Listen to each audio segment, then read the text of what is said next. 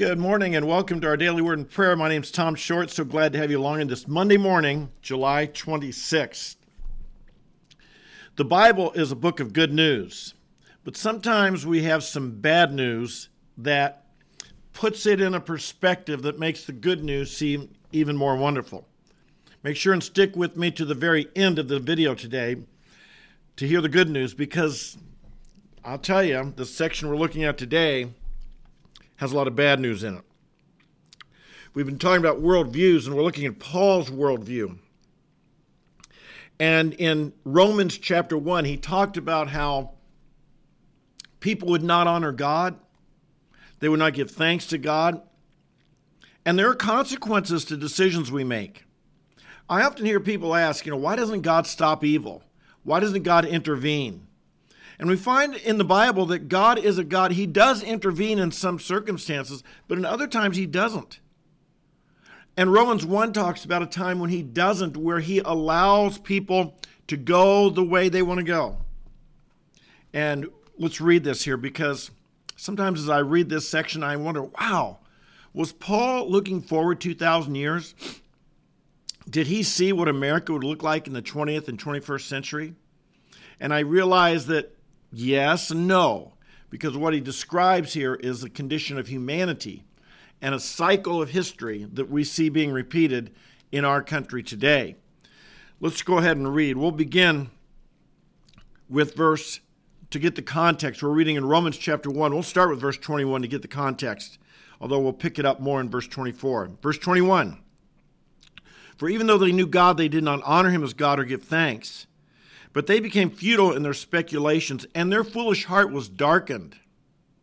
Professing to be wise, they became fools and exchanged the glory of the incorruptible God for an image in the form of corruptible man and of birds and of four footed animals and crawling creatures.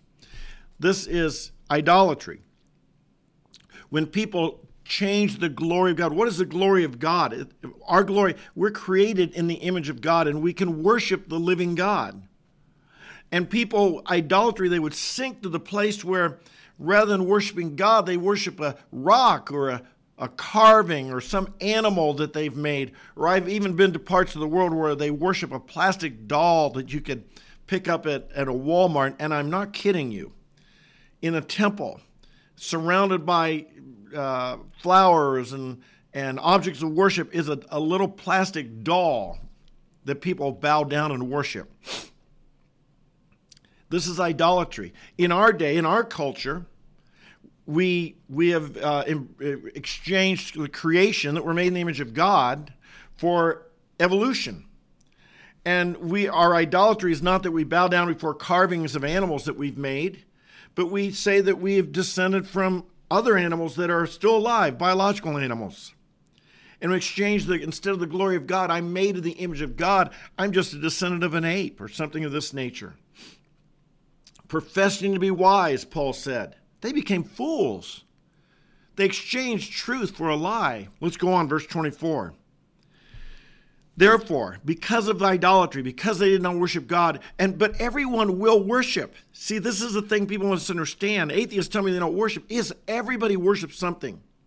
And if you don't worship God, you'll find something to worship, be it an idol. You, some people today worship science. People worship money. They worship pleasure. They, they say something of the ultimate thing, uh, ultimate value that I should pursue in life and give my allegiance to.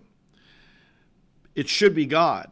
But verse 24, therefore, because it wasn't God, therefore God gave them over in the lust of their hearts to impurity, so that their bodies might be dishonored among them. For they exchanged the truth of God for a lie and worshiped and served the creature rather than the Creator, who is blessed forever. Amen.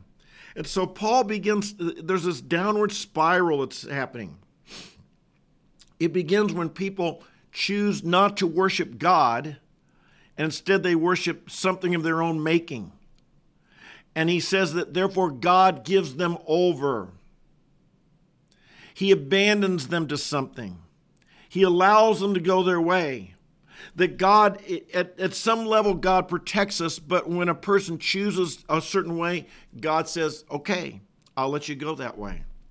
And what he, when at the natural result of this idolatry is the the next step would be sexual immorality. He gives them over to impurity. He gives them over to things that that, that would dishonor the body. And this is talking about sexual immorality primarily. But the body is to be honored. The body is created by God. The body is the temple of God. And our bodies are to be honored. And we're to honor the bodies of our spouse. We're to honor the bodies of other people.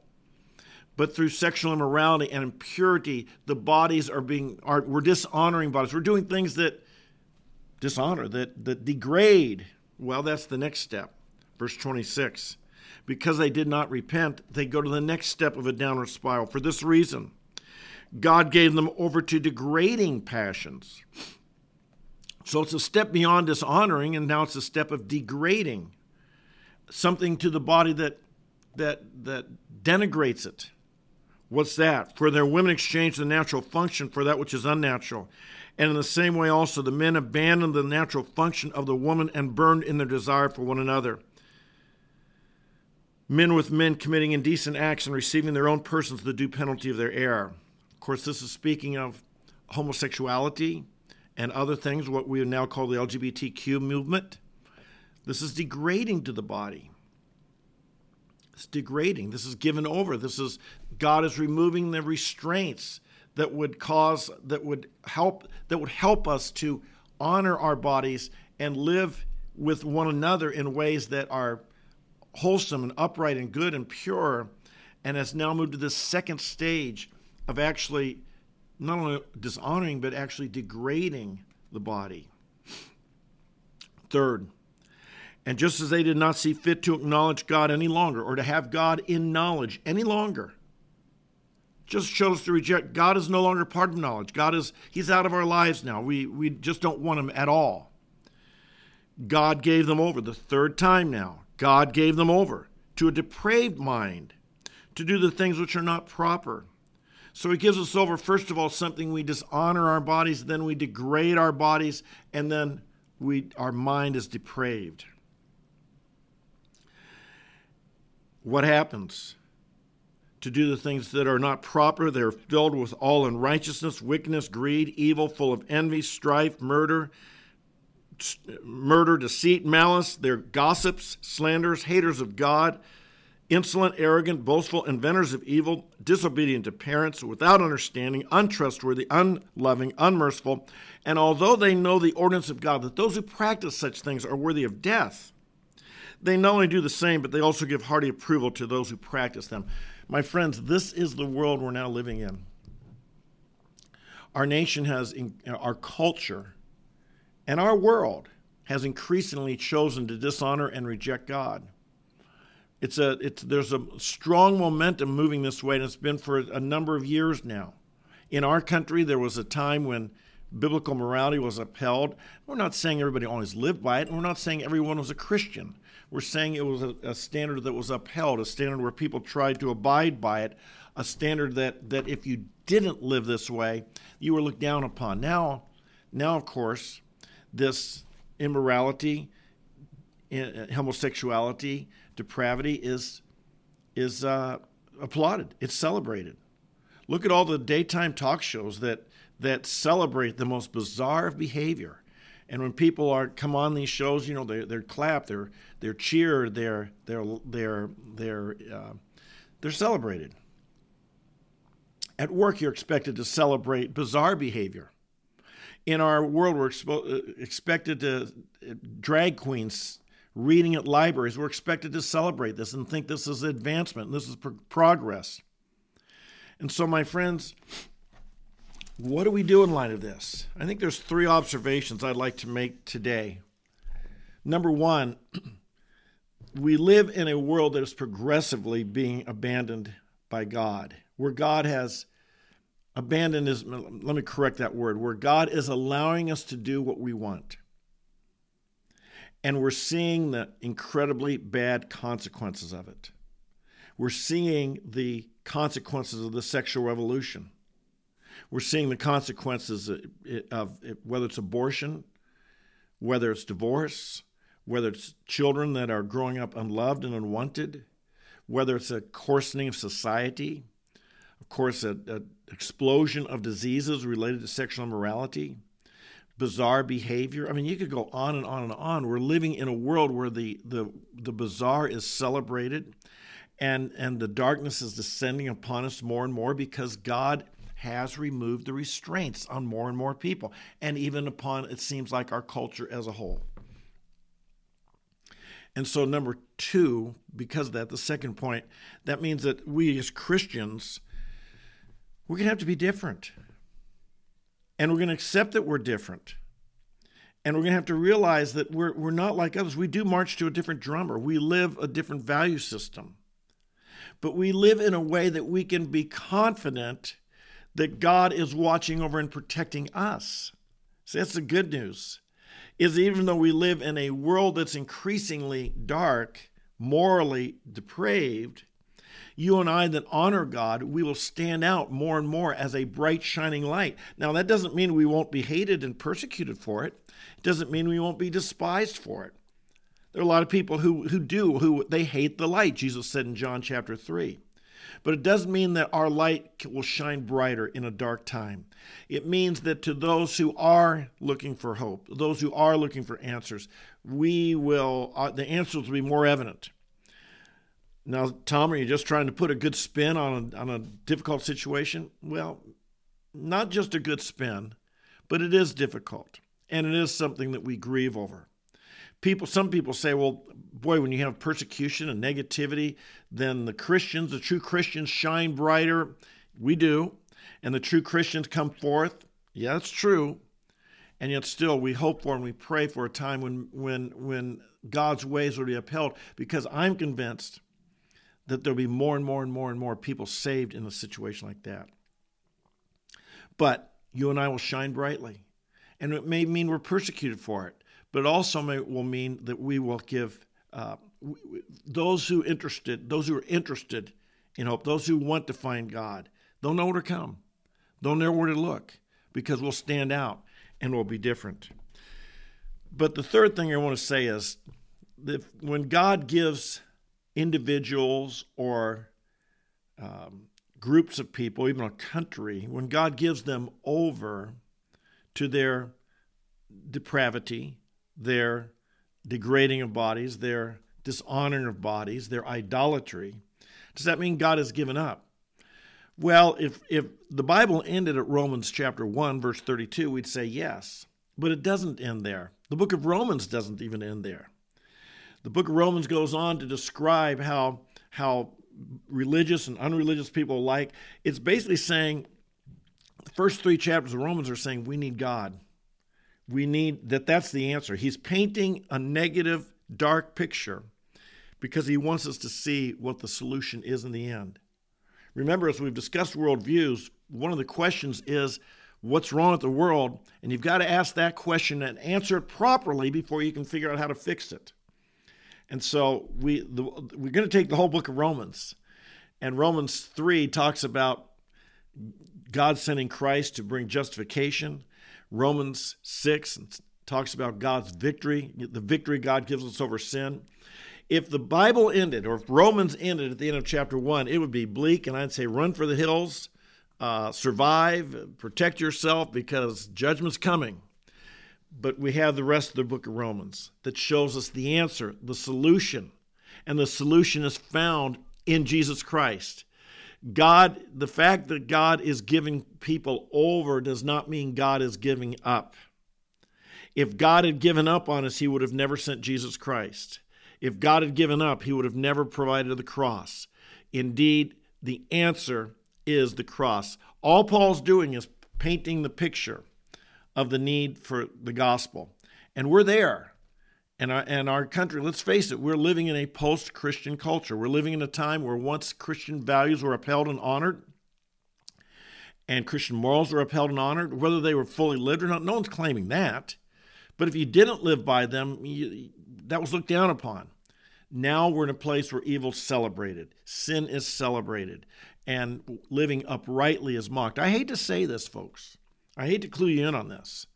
But on the in, in, in places of power in Hollywood, Washington, and New York, but also many a young person in America today, they are more sympathetic to the gay lesbian population than they are to the Christian population. They see Christians as people who stand in the way of progress. They see us as old fashioned. They see us as restraining and holding back, and indeed we do. And they want their freedom freedom to do what is, as the Bible says, uh, degrading, uh, depra- depravity. They want to celebrate, they want to do whatever. We hope for revival in our land. But until then, we realize that we're living in times that are tougher. We're living in a post Christian culture. That's just a reality. I hate to say it, it's a reality. Now, one other piece of good news, though, and that is this. We see a strange thing in America right now where our cultural leaders are way seem to be way separated from much of the people of America.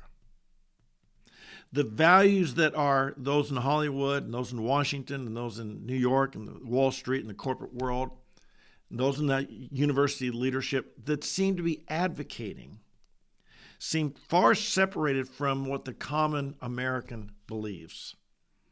There, this is the division in our country today.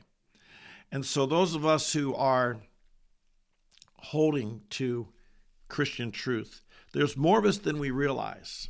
There's more of us than we realize. What we need, of course, is to speak up strong, clear, and what we need is leadership, people who lead us. And this is where we pray that leadership we hope will come from the churches, may come from people online like this this podcast right here. Who knows where it'll come? It may come from political leaders, we don't know.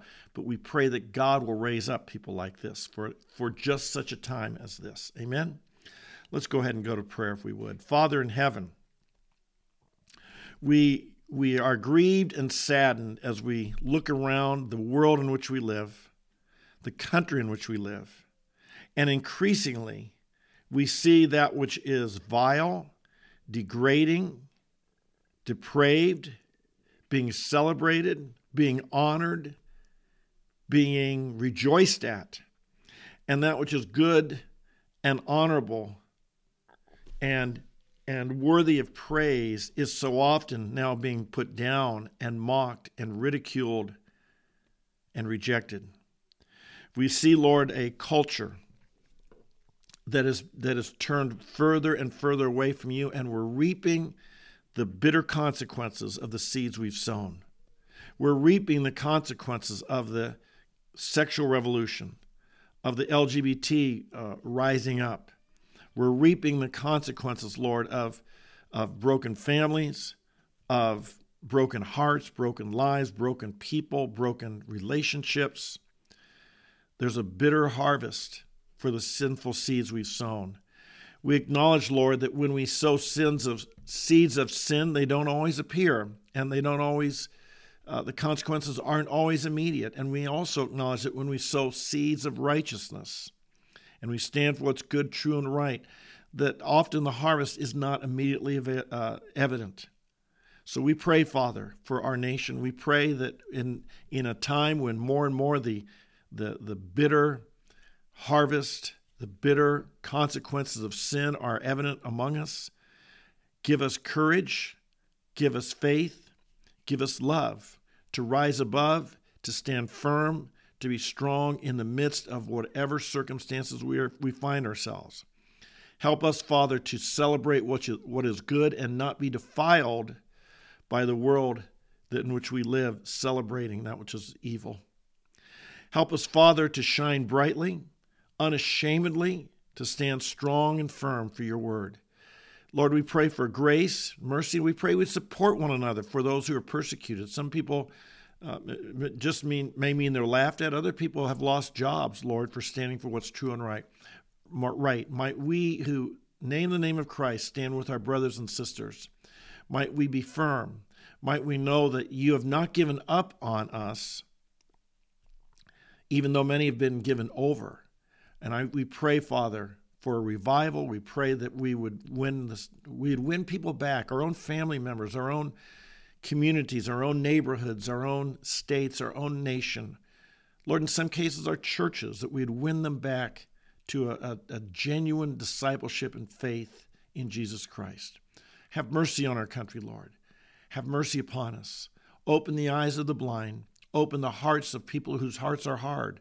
Open the minds of people whose minds are closed. We pray for revival, Lord. We pray for it on Main Street. We pray for it amongst families that are troubled, that are hard, hardened. We pray for it in our universities. We pray for it in, in our companies, our corporations. We pray for it in the halls of halls of leadership in Washington. We pray for it in the studios of Hollywood. We pray for it throughout the world, throughout our country. That, that you would have mercy upon us, that your people would arise and shine, and that people would be drawn to the light of Christ they see in us. We pray for this, and we ask it, and we thank you hear us. Thank you, Lord, for the millions of people. We believe we're not alone in praying these things. I believe that this, these prayers are in the hearts of a lot of people. Hear us, O oh God. We pray. In Jesus' name, amen. Amen and amen. All right, folks, have your message today, and yet one that does provide hope. You and I, we've got to have some backbone, we've got to be strong, we've got to have faith, got to have courage. Thanks for joining with me. I hope you'll be back with me. If this is your first time here today, make sure you subscribe, hit the like button. All hit the like button. That helps with the algorithm, so it will be more watched. Uh, so hit that like, leave a comment, subscribe if you're not subscribed. Pray for this time and pray for our nation and pray for yourself. And let's you and I be strong and mighty because because in Christ, you and I, in Jesus, are the answer and the solution to this situation, predicament we find ourselves in. I'm here every morning, so I'll see you tomorrow morning. I hope you come and join me at 8:30 or anytime throughout the day. Or if you can't make it during the day, listen to our podcast, which is on the Apple, Spotify, and Google platforms. Okay, search for the Tom Short Show, where you can find me on on podcast. God bless you. Be strong today, and we'll see you tomorrow. Bye bye.